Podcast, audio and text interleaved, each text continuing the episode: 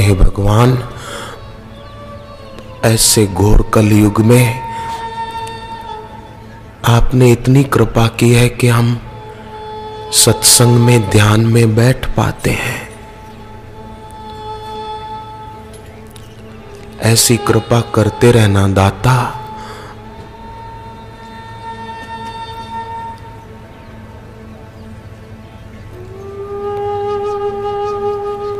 हम तुमको कभी भूल न जाए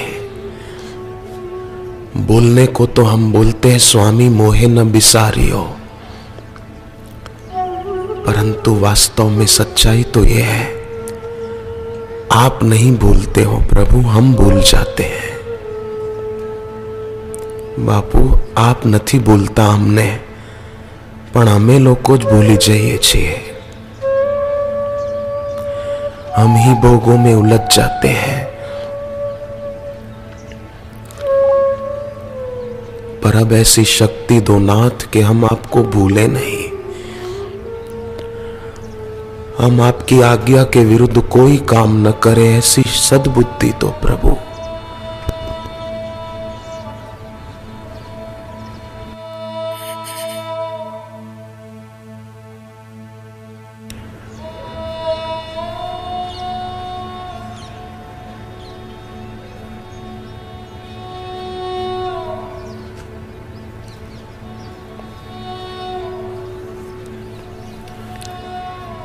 पैसों के लिए, सुविधा के लिए तो कई लोग रो लेते हैं।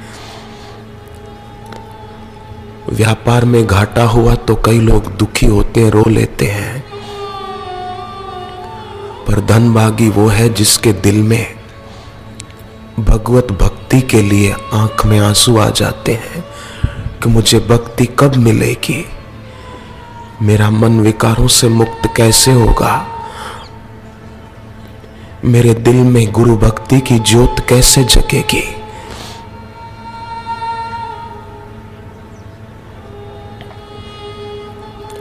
ऐसा सोचकर जिसकी आँख में आँसू आ जाते हैं, सचमुच भगवान उससे दूर नहीं रह पाते हैं। गुरु उस भक्त से दूर नहीं रह पाते हैं। हे भगवान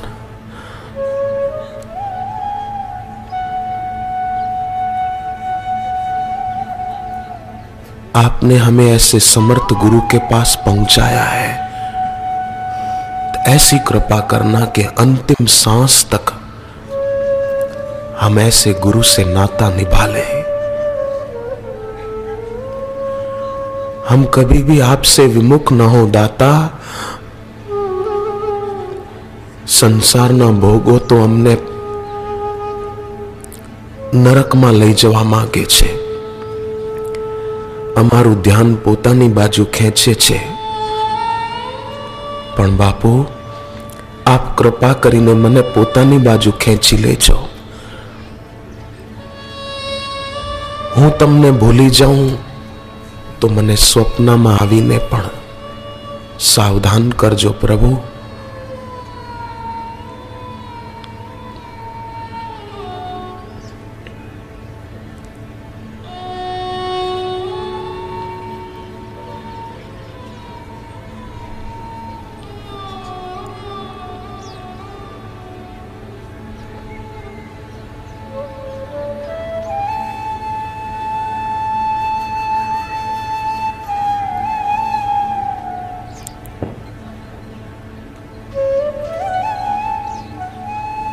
हे भगवान,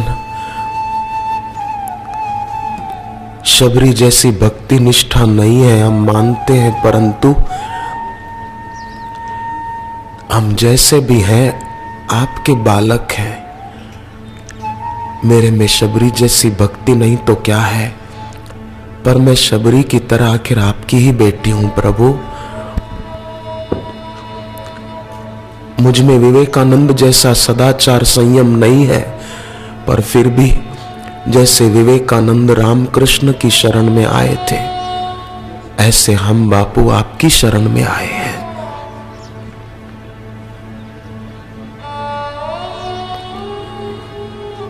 हम आपसे अपने संयम में दृढ़ता मांगते हैं प्रभु।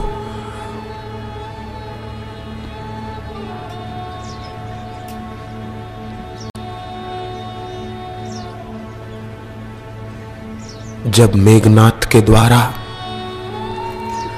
लक्ष्मण जी को शक्ति बाण लगा और वो बेहोश हो गए थे,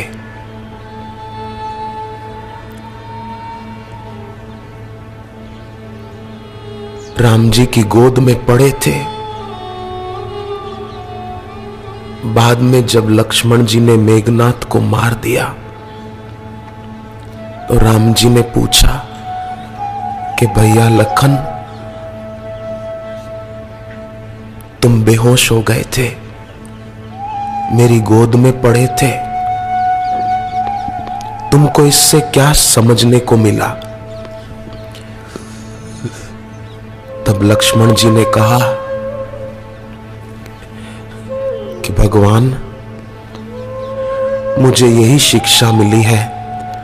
कि आपकी शरण में आए बिना, आपकी गोद में पहुँचे बिना, बुराइयों को मिटा पाना संभव नहीं है। पहले मैं मेघनाथ को मारना चाहता था, पर नहीं मार पाया। पर आपकी शरण में पड़ा रहा, आपकी गोद में सिर रखा। उसके बाद मैं मेघनाथ को मारने में सफल हो गया। बुराइयों को और गलतियों को वही खत्म कर पाता है, जो भगवान और गुरु की गोद चला जाता है, उनकी शरण चला जाता है। हम आपकी शरण में आए प्रभु।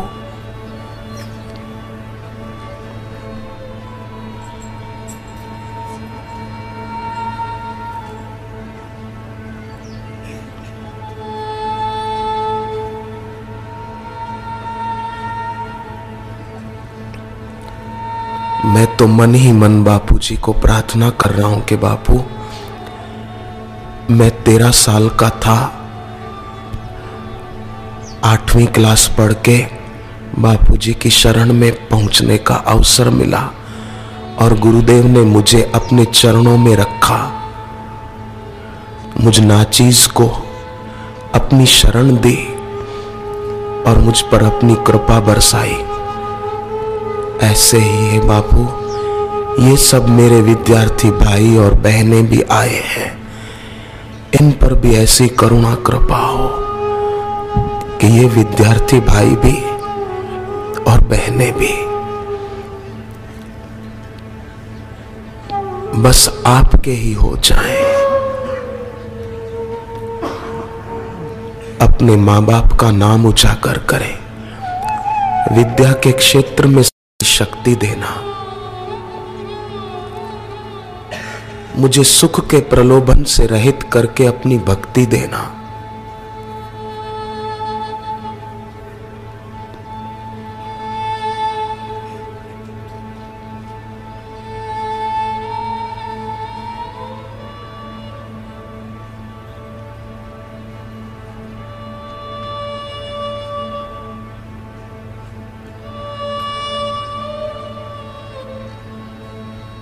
मुझे गर्व न और सहारों का। बस तेरा सहारा काफ़ी है।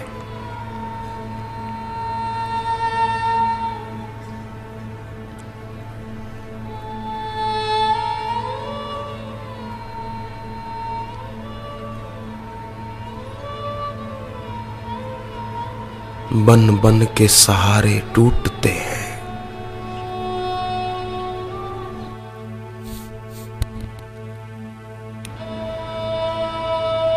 ये रस्म पुरानी है जग की। टूटे ना कभी, छूटे ना कभी। बस तेरा सहारा काफ़ी है।